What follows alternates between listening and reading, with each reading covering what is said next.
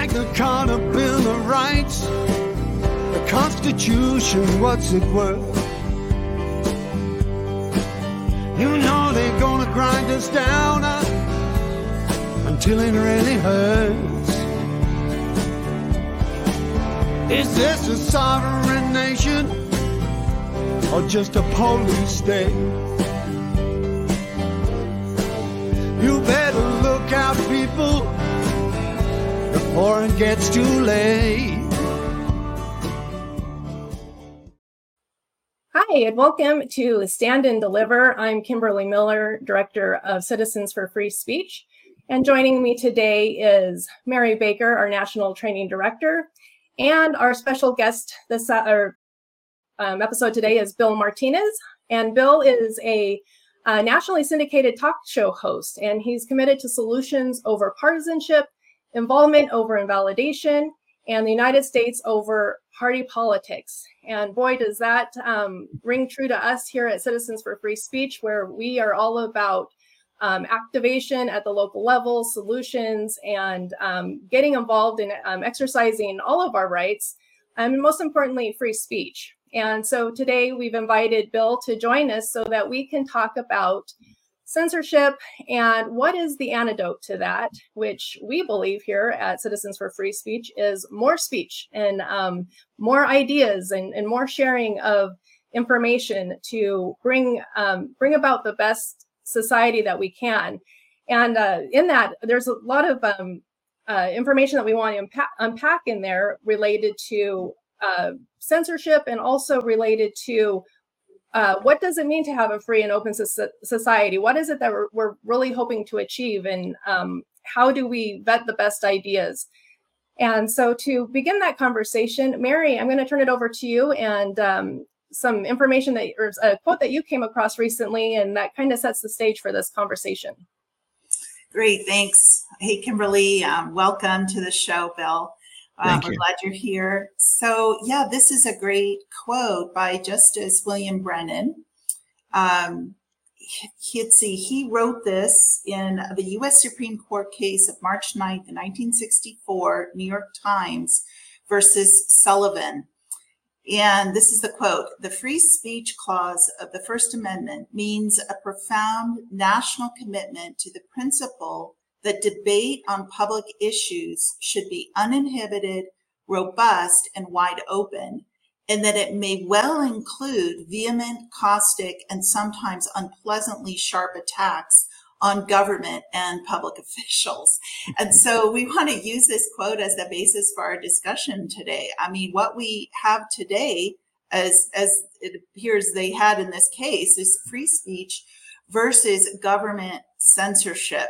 And uh, we just thought we could start with some comments by you, Bill, about about this, and then move into more discussion about, um, you know, a free and open society and uh, the the necessary free speech and free expression that goes along with that.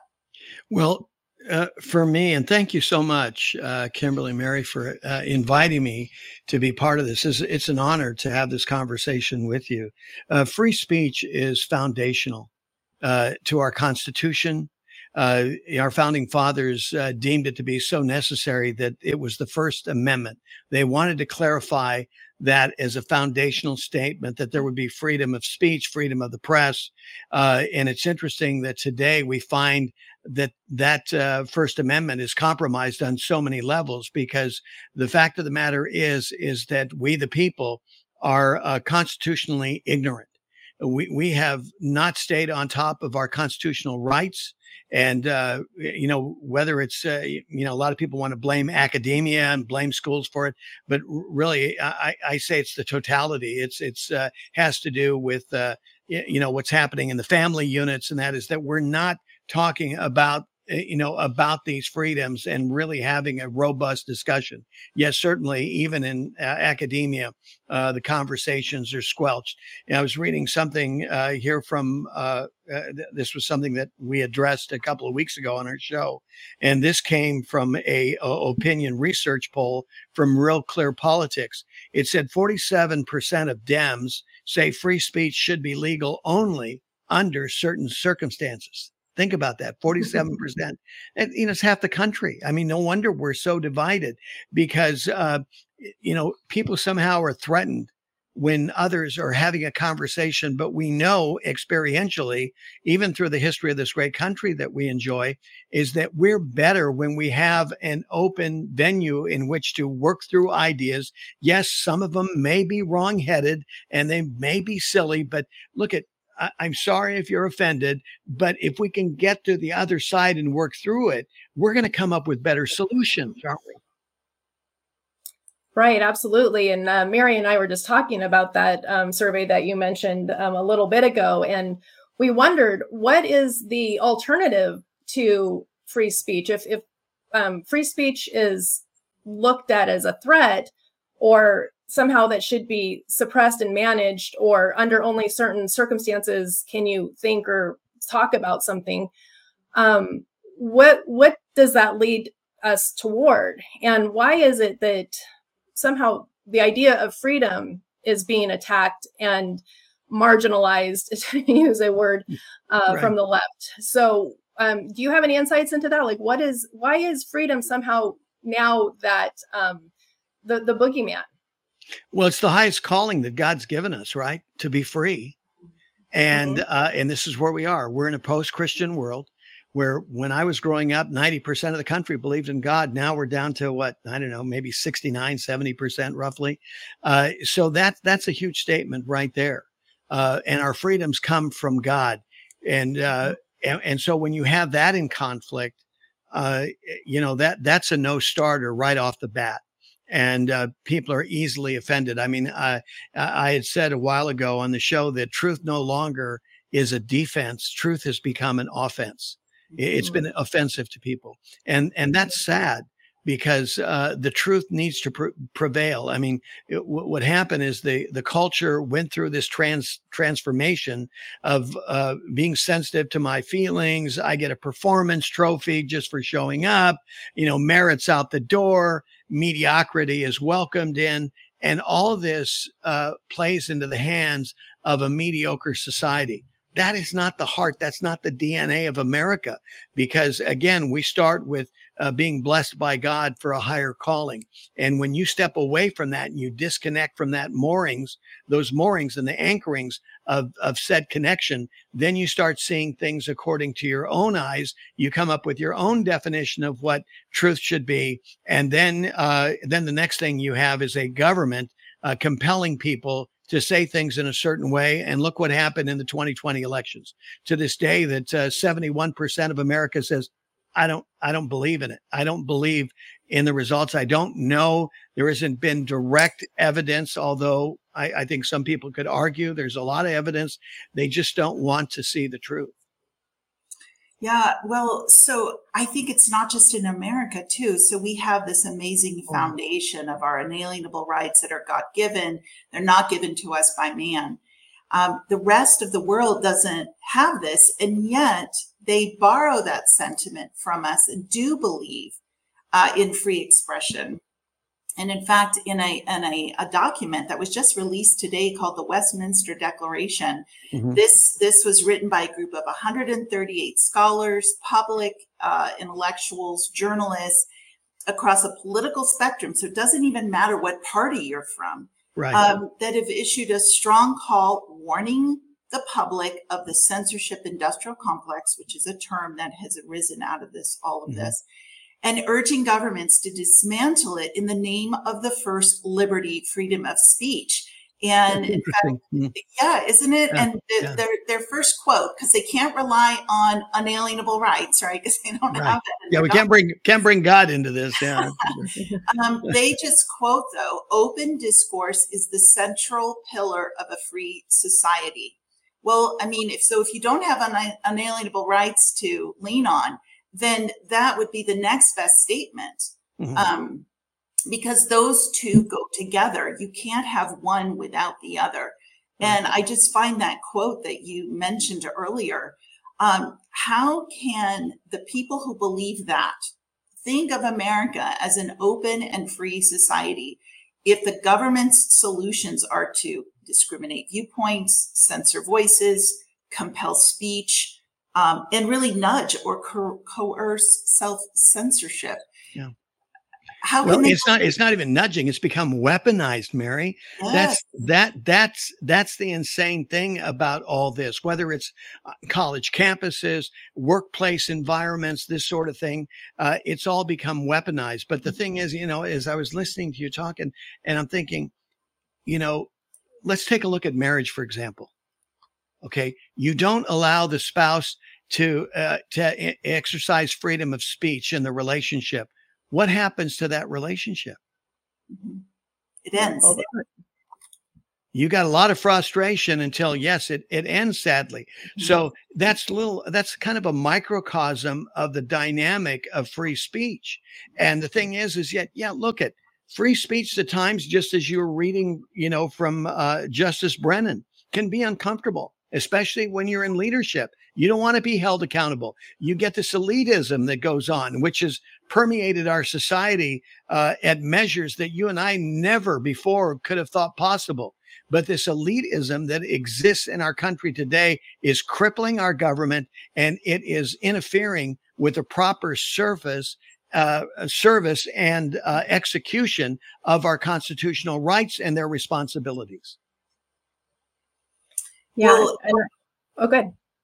Well, you mentioned uh, at the top that Bill is a, in introducing Bill, he's a solutions oriented person. Um, I think that we do need to help our listeners and our members sort through all of this because they're so intimidated. And you're right, this elitism comes from the fact that the people haven't been participating in the business of the people. They haven't been showing up, leading these elected to believe somehow that just because they're elected now they're in charge right and in fact they're not Look at look at journalism today, Mary. You got roughly 29 elite colleges that the journalists in America come from. 29, okay? That is a closed society and they're all being taught the same thing. They're being indoctrinated to look at journalism in a certain way. It is not like the years when I was growing up with the likes of Walter Cronkite and Dan Rather and others, even though Dan Rather made a mistake along the way, but we're only human. Uh, but nonetheless, it seems that the system is rigged right now.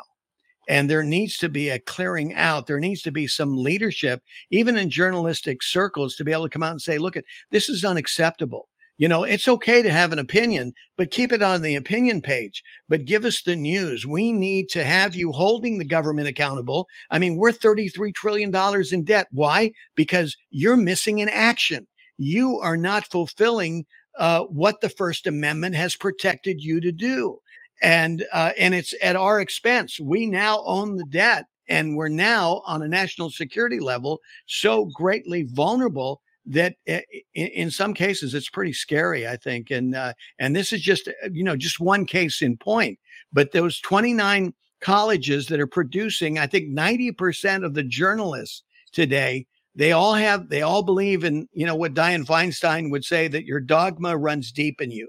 The dogma runs deep in these journalists, and it's all consistent, and it's all a a a soft I, I would say a soft sense of censorship that they're exercising. Well, one of the things I really um, appreciated in this declaration that was just released is that they equate free speech to a human rights issue. Absolutely. And so I think when you're looking at um, opening dialogue with people in your community about free speech and the importance of it, that is a really great parallel to make. That if you care about human rights and you you are working against oppression, you want to um, create a free society. Well, free speech is at the heart of that, and so I really like how they illuminated that and um, Mhm. brought that to the forefront of their um, their convictions as far as free speech and open society goes. Well, look at the response to Elon Musk when he bought Twitter, right? Yeah. Because all of a sudden we had a domain that clearly, I mean, after the 2020 elections, it became real obvious it was compromised. And we didn't even realize to what degree until we saw the emails afterwards and found out our government had interfered, right? FBI uh, squelching news reports and all these other things.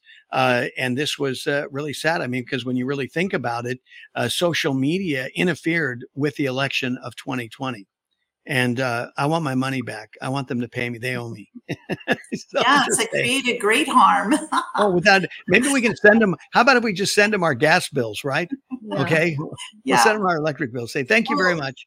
You know how we're we do often talk about you know what are the solutions for citizens? What are the actions they can take? I think today we should give the government some ideas about how they need to curtail but, but, will they but will they listen though i don't know but we can get out there and give people ideas yeah. that you know will communicate to their representatives that hey exactly. you know what? Censorship is not okay. Coercion is not okay. Um, and mm-hmm. the counter to this as Kimberly alluded to at the very beginning is more speech. So if the government um, can't use censorship to drive its propaganda or drive its agenda, uh, whatever that is, and we know there's a lot going on there, um, then you know what? Counter, put up facts that support your position and let the people decide. Mm-hmm. Right. And right. the fact that they don't do this, well, what does that tell us? Well, the fact is, right now, we're there's a call for courage right now, Mary. I mean, you think about what the government did with, let, us just say, the J6 political prisoners. You know, uh, mm-hmm. there's a friend of mine. He's been in jail for over a thousand thousand days. He just celebrated his 1,000th day. I think he told me that uh, over half of that time's been spent in solitary confinement. Oh and and uh, and and his speech is being curtailed. And basically, because I asked him, I said, Jake, what what what gives? You know, what what are they waiting for? He says they're waiting for me to, uh, you know, to recant on my support of the America First uh, agenda and Donald Trump. If I do that, they'll let me out of jail. Because clearly, all the other J6 prisoners, their sentences have been uh, for those that recanted and did what Hillary Clinton, you know, put out. If you remember, I think a couple of weeks ago, she said that, uh, you know, the, her basket of deplorables, you know, we the people, people who believe in America first and the Constitution, that we need to be set aside and maybe sent to some sort of camp and be re-educated. Uh, and uh, in some senses, I mean, when you listen to the radical left and the Marxists that are involved in our government, uh, which again is all coloring the patina of of our society in the marketplace and the uh, the venue of free speech, they self indict. They will tell you what they intend to do, and that's pretty scary. That uh, that she would speak this out. I mean, we're we're talking, you know, former Secretary of State.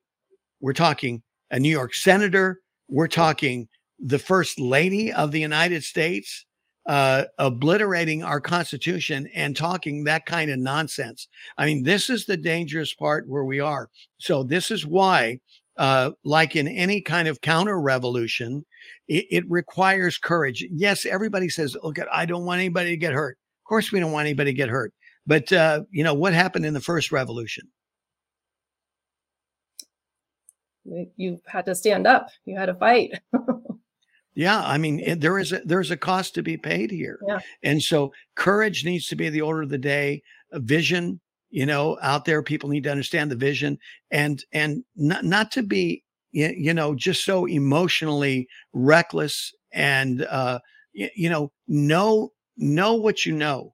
Don't you know, like I, I was saying to you earlier, uh, Mary Kimberly, that you know, don't just take our word for it. Hopefully, what we're sharing with you motivates you enough to own your own knowledge uh, you know, don't just rely on talking heads. Uh, you know, these uh, newsrooms today that are controlled by, you know, three major corporations. And this is why when you go from one, you know, one uh, channel to another, you go, wow, I thought I just heard that. It's interesting. You know, the talking points, they're so similar. Well, it's because those newsrooms are controlled by three major corporations that uh, I don't know they're worth about thirty trillion dollars. So, or they control thirty tr- trillion dollars of assets. So they wield a heavy hand and control over, and they own stock in these media agencies. So they're telling them what to say. So again, you've got to do a dive. You got to understand what you're dealing with. Understand who the enemy is. And the enemy are those people that want to censor and take away our right to free speech because it's not even in their best interest, but they don't know it. They're so ideologically fixed, as Jordan Peterson says, that they've rendered themselves stupid. And, mm-hmm. you know, it's up to us to, you know, carry the day and and save them for their own recklessness. So, Bill, what you're saying is we have to stand and deliver with courage. Amen. There you go. Funny. Uh, where, where did we get that from? it, it, well, there always has to be that. There, there's, you know, it's that activation but you know at the end of the day what did you produce right and that's the challenge i mean you you think of 300 and what do we got 340 million americans the cumulative intelligence of the body of americans who are you know that believe or want to still believe in the american idea that's an awesome power and if we can be united, okay, this is why I don't stress party. I'm not about a Republican or Democratic party, about the United States of America. That's what brings us mm-hmm. together. It's kind of like what's happening in Israel right now. What do they do? One of the first things they do, they they did was they said, We're going to unite. We're letting the parties go. We understand that we're at war and we've got to unite under the banner of war. Well, America, really, we're we're kind of in a similar position here. Uh, but we just haven't got the memo and the leadership is not there to say hey look it it's not about uh, it, it's not about a political party. Mm-hmm. it's not about you know one person. It's about this american idea that our founding fathers put together that was to be a blessing for all of us for the we the people. And when we, when we work that system everybody does well. So bill i wonder um, what your take is on things like emergency orders than emergency um, declarations where um, you know like we saw in covid that uh, certain censorship happened. So and that certain rights had to be curtailed in in name of the whatever emergencies at hand. And so mm-hmm. um, what would you say to um, free speech in a situation where an emergency is at hand? Well first of all is it really an emergency? It wasn't an emergency Mm-hmm. Okay, so they violated. See, this is what the political elites do and how weaponized. Okay, they redefine what an emergency is. In order to have an emergency that they they declared, it means that there has to be no other solution in the marketplace for COVID, right? There were mm-hmm. solutions out there. They chose to ignore it. They turned it in and they turned our Constitution upside down. Emerg- emergency authorization use, the way our founding fathers had envisioned it, that it would be very rare because what happens when you open up that door, it is at the expense of our freedoms. And and what happens, whether we're talking the Patriot Act after 9 11, eh, have we gotten any of those freedoms back? Uh-uh. Uh-uh. No. no. COVID, uh, we, have we gotten those freedoms back? It's it's hard fought. I mean, I got to tell you, in some, uh, you know, with a TV show we do, in some of the channels, I can't talk about COVID. We'll we'll get we'll get canceled. We'll get squashed. We get uh, we get set aside. We get put on timeout. And and the thing is, is I'm not talking COVID conspiratorially. I'm bringing on experts, doctors. I, a group of doctors down in uh, in, in uh, Southern California they were guilty of saving over 10,000 lives, 10,000 people that they had cared for during COVID. Not one went to a hospital, not one went on a ventilator, not one of them died. And for that, uh, the state of California called them up to Sacramento and put them in the star chamber, threatening their their medical license. Is that insane? So it is, and and so I think that's a really great um, way for people to exercise their action at the local level, which would be to investigate their um, city charters, their state constitutions, and how it relates to emergency declarations, so that they can um, put in place these, mm-hmm. um, uh, you know, uh, these mandates. yeah, that they're not exactly. going to be putting these in place during an emergency. That our freedoms are still in place, regardless of the um, emergency situation. Exactly. Now, I I uh, I get real nervous with things like that. Whenever you give the government a gun and take away your guns, it's just like you're leaving yourself defenseless. And uh, they've taken full advantage of this time and again. You know, power can't help itself. It wants mm-hmm. absolute power. It, it just gravitates to that level. It, it's not restrained. The thing that restrains them are, are the people. Yeah, and I think that answers the question we had before about if if open and free society freedom isn't the ideal, then what is? And I think it's what you just said. It's power. Yes. That power is what um, people are after, not freedom. Mm-hmm. Well, and and that's the sad commentary of where we are right now. We have uh, career legislators, not uh, not citizen legislators, which is what our founding fathers had hoped would have. You know, they would come to DC. DC has become uh, a hive of corruption uh, because it's all concentrated in one area. I mean, think about it. In Washington D.C., ninety what ninety four percent. I will say this politically, so I'll come with a warning. But what ninety four percent of Washington D.C. votes for one party over another. I mean, there, there's just that. That's not that. That right there should tell you. Eh, you know, that should be a big warning flag to say you got a problem. And, and you got all these people there, and then uh, a concentration of wealth in mm-hmm. what six of the zip codes around DC yeah. And and and what do they do? Is there any productivity that's coming out of DC? Right. Well, no. this is why at CFFS we really focus at the local level because that's right. where the people's power is. Yes. And a lot of what comes down from the federal government and even the state government can be intercepted at the local level, but mm-hmm. not if people don't get up and exactly. talk right. and and claim that inner knowledge um, mm-hmm and wear criticism as a badge of honor, as Victor right. Davis Hanson says. So exactly. Yeah, and, and, and not be and not be intimidated to speak up at these school board meetings and uh, and and run the risk of being arrested. Uh, you, you know, it's just I, it, there's a price to be paid, sadly, and and the and the reason we're paying more of a price is the difference between I, I say grief to happiness is because we have we've waylaid uh, activation we we've put it off. And the further down the line you put off it's like that old pennzoil commercial says you can pay, pay me now or pay me later. Uh, the you know the idea is that when you pay later it gets much much more expensive much more complicated. And this is where we are. We've missed the mark for a long time. But you're exactly right. I agree with you. The, the change will happen on a local level happens a lot faster. The reason, for example, that uh, Roe v. Wade got reversed, I believe, was because of the uh, organic development that happened at the local level. And I think that this is a great model for what's happening in terms of federalism. And that is we're bringing it back to the state, back to the local level where these issues, uh, you know, can be addressed, I believe, more effectively and, um, and prudently for all concerned. Yeah. And you can intercept the leaders who don't understand this. Yeah, exactly. And, and right. That's, and that's something that people may want to have um, do as they're vetting candidates in the coming uh, election cycle is to ask them if they would go on the record standing for the First Amendment. Amen. Um, yeah. Well, so, and and hopefully what you're doing is that you know question that that'd be a number one question uh, is you're putting together I mean, it doesn't have to be a, a, battalion of questions, but maybe it's five, six, you know, uh, the simpler, the shorter, the better that, that people keep asking time and time again. Cause what, what happens is we create a lot of, a lot of breadth, but not depth.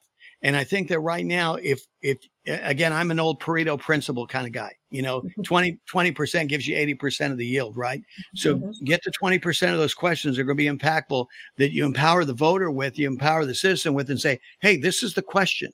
These are the questions you need to ask. And so when you go to a school board meeting or if you go to a city council meeting, these are the questions that are refraining time and time again uh, that begins to develop a narrative uh, you, you know, and uh, a basis for conversation and reinforces what we're trying to accomplish here with our free speech and our freedoms. Mm-hmm. Yeah. Well, Bill, we are at the end of our time. We want to um, thank you for joining us. How can people uh, listen to your program and best way to connect with you? Well, BillMartinezLive.com. That's the website. Uh, we're on uh, every day, Monday through Friday, 9 to noon Eastern six to nine Pacific, and then we do the TV show at one o'clock Eastern, uh, Monday through Friday. We're live at uh, at one p.m., which is really neat opportunity um, because it gives us 50 minutes with uh, generally one guest And so we're able to go into a deeper dive on some of these issues that range everywhere from, yes, the political current events, what's happening, um, you know, some entertainment uh, fun too, because we, we need to have some fun once in a while, right? Absolutely. Well, thank you so much, Bill. We're gonna we're gonna drop you off now, and we're gonna finish up with our uh, CFFS um, conversation and leading people Absolutely. to effective activism. So thanks again. Well, again, thank you. It's been an honor to be with you. You guys take care. God bless. Okay, thank you. Thank you. So, all right. Great conversation. Well, that was a mm-hmm. great conversation. And as always, we want to remind um, our listeners that they can join us um, and learn how to activate their free speech and um, make an impact at the local level by joining us at localactivist.org. Um, you get to meet with Mary directly um, through our networking and roundtable discussions, and she offers coaching. Um, and you can go through the 11 part citizen ninja training that really truly accelerates your grassroots involvement. And um, so we really encourage you to come and join us um, there. So, Mary, thanks again for another great episode. And we'll see everyone again next time on Stand and Deliver. Take care, everybody. Stand and deliver. You've let them put the fear on you. Stand and deliver. Not a word you